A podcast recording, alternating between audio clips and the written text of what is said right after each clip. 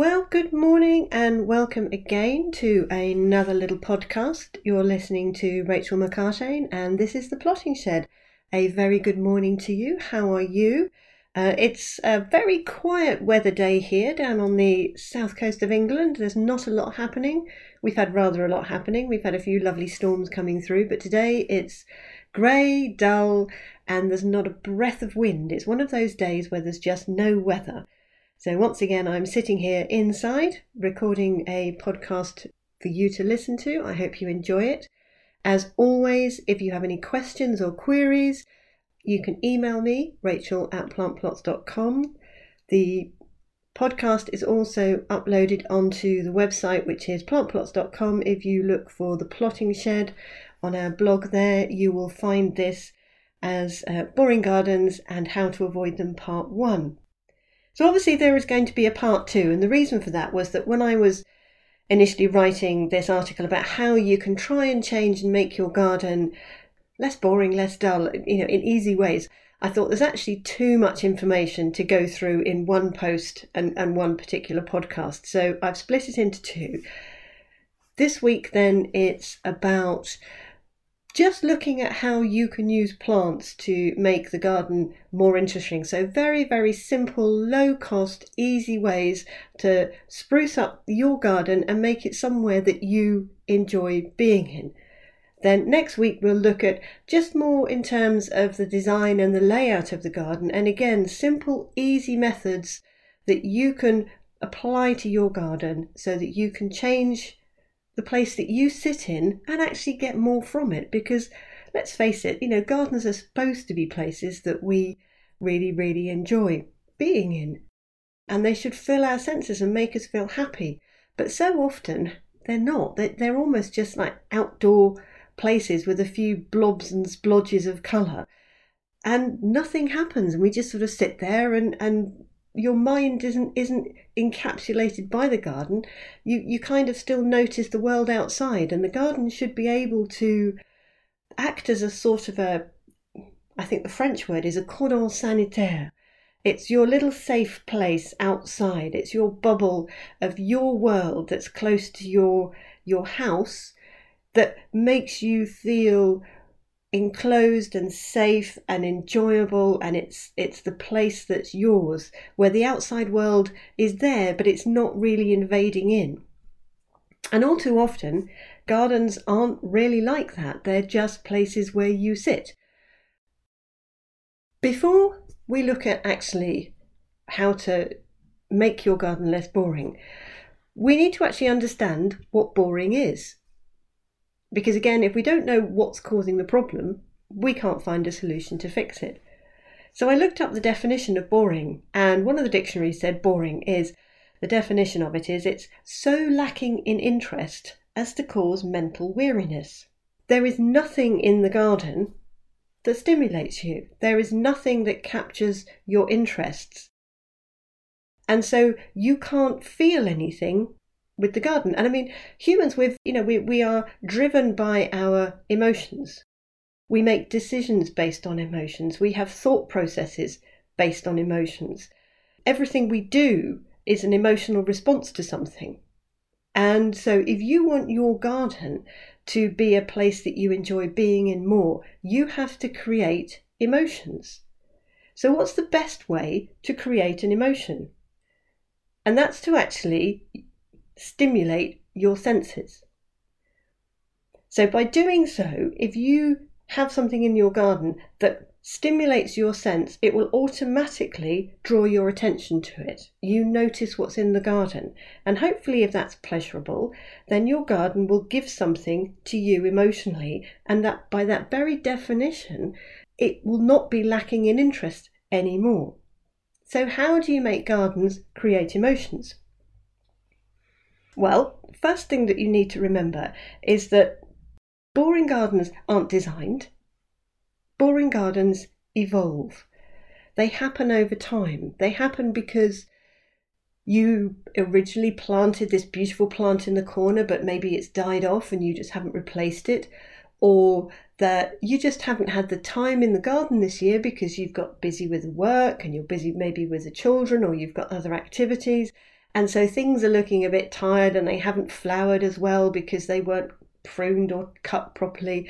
And so the garden isn't able to produce the display that you wanted to. So over time, it creeps up this sort of this level of dullness, I suppose, over time, because it takes effort to keep the garden looking interesting and looking nice. Nobody goes out, as I said, to design something that's boring. And it just it just happens. So what you need to do is take a stock and, of, of where your garden is. If, having listened to this podcast, you then go and wander out into the garden, what I want you to do is just to walk into the garden and shut your eyes. And then just open them. And decide what it is that captures your attention. And you might find that actually it's nothing in the garden. It might be something, a building in the distance. It might be the tree that's over in the field in the corner. And that's telling you there's nothing in your garden that actually makes you want to look at it. So you need to introduce things. And you can do that very simply and very easily with plants. And it doesn't need to be particularly expensive. So what are we looking to do? If you're going to stimulate your senses, there are four easy ways that you can do that. One is introducing movement. The second is introducing smell. The third is concentrating on touch and texture. And the last one is colour. So if we just look at those, movement. Now, our eyes are amazing feats of evolutionary engineering. And there we are genetically and biologically pre-programmed to notice things that move. So if your garden is full of large, big shrubs that don't move much and fences that don't move much and, and walls or buildings that also don't move much, your eyes are going to notice less. So what you need to do is to introduce plants that will move.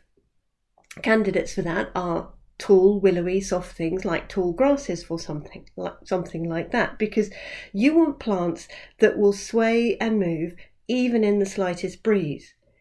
Because in most gardens, especially modern gardens these days, a lot of them are in, in housing estates. They're very urban. You're surrounded by solid, static, large blocks of, of, of buildings. Any small amount of movement will stand out even more. You'll notice it more.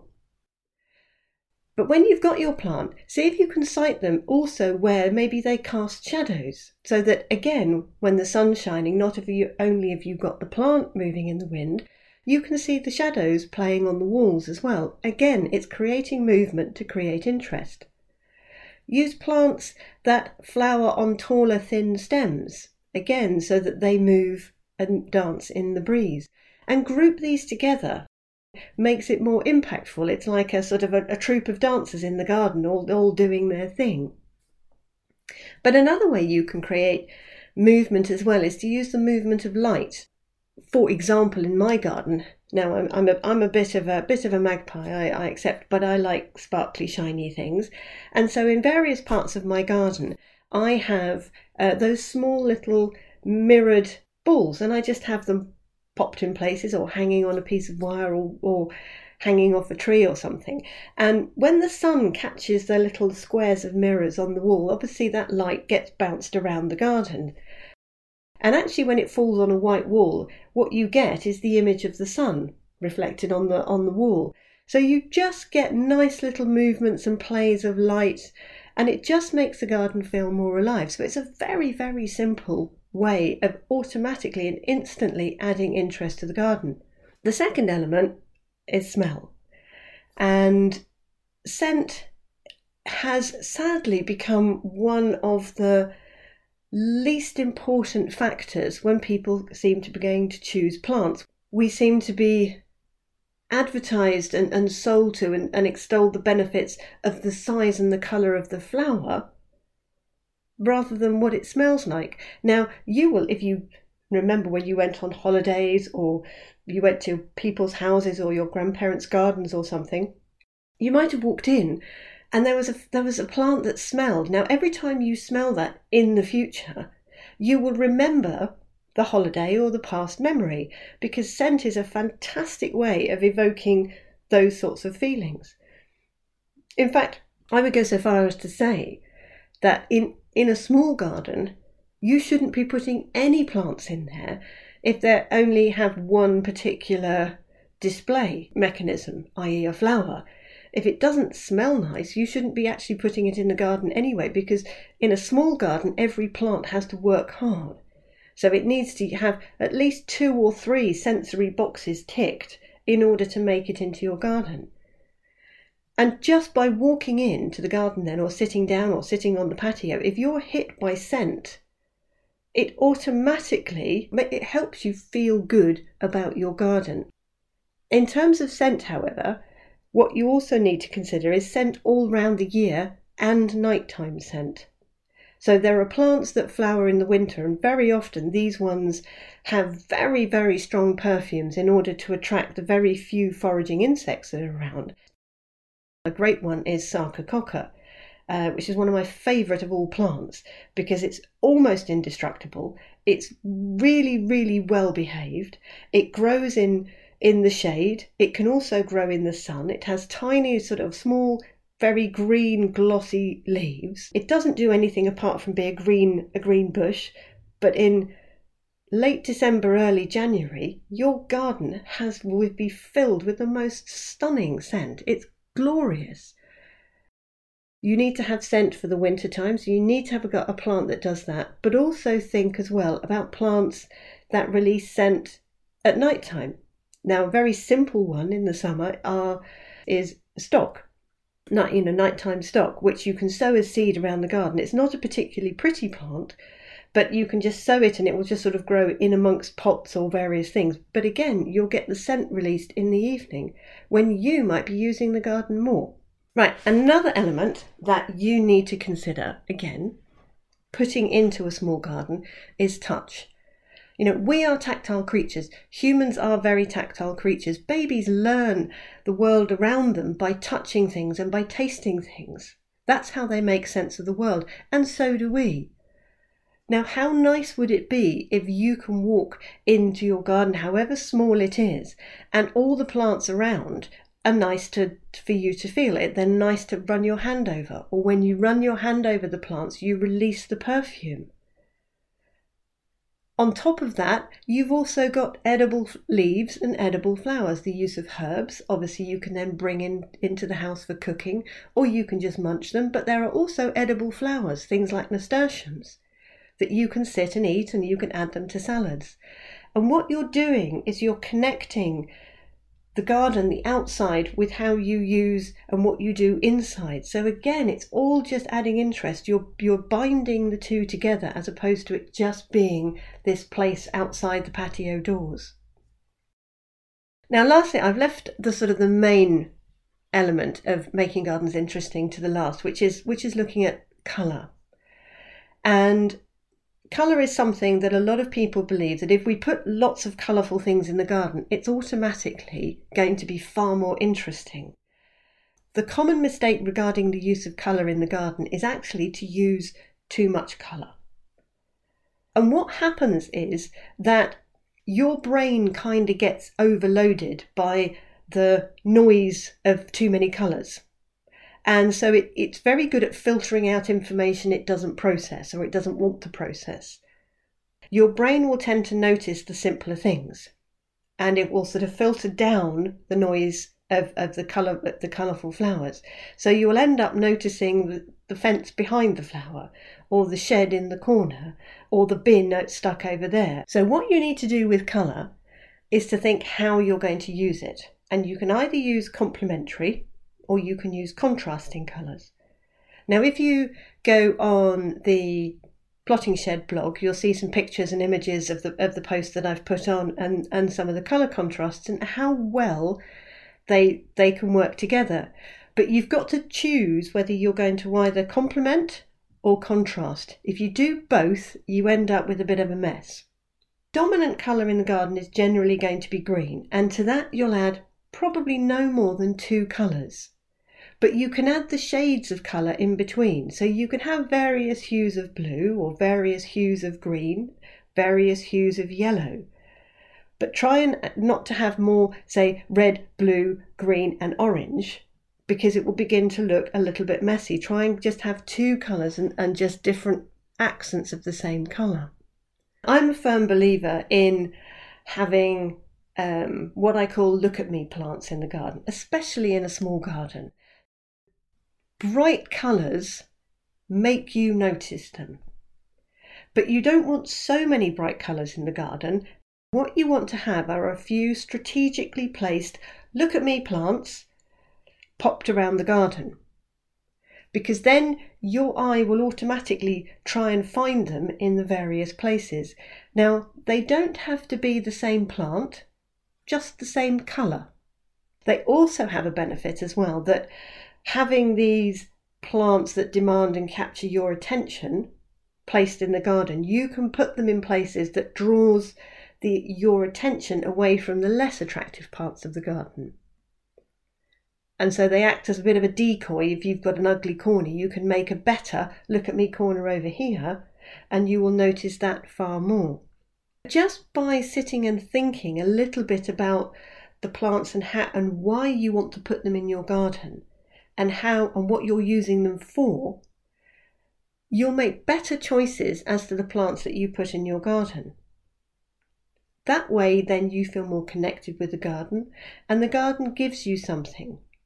It gives you something in the way, for example, of a scent that produces a memory or a happy thought, or it produces a nice, happy feeling because you're touching something that makes you that, that feels nice. And all of those very simple things will actually create a far more interesting garden for you, and one that you will enjoy being in. Your garden will make you feel good, and boring will disappear into the background. So next week, as I said, I'm going to do a podcast about actually the design layout and how little changes can make even a small garden more interesting. And again, we're all, I'm very much focused on not it not being expensive changes. We don't have thousands of pounds available for garden design, most of us. So this is how can you make it affordable, simple, easy, practical. So uh, hopefully uh, you will tune in next week. In the meantime, I will be, I have now sent my book off to the publishers, as I said last week. So I've just had all the style sheets back in as to how the book is going to be laid out. So I'm now up to my eyeballs in deciding font styles and font sizes and font colours and how we do this and what background colours can be, which I'm not very good at when it comes to book publishing. That's another new learning curve. But hopefully we'll get that underway, and then the book will be set up, which is all very, very exciting. So I can't wait to, to see what that looks like in a few weeks' time. You've been listening to me, Rachel McCarshane, at The Plotting Shed. Uh, again, if you want to email me, please do. It's Rachel at plant plots dot com, or you can pop a comment on our website, plant plots dot com, or you can put something on the Facebook page. Um, I'd love to hear from you. Drop us some pictures, send us some pictures of your garden. You can ask a question, and I look forward to seeing you next week. Bye bye for now.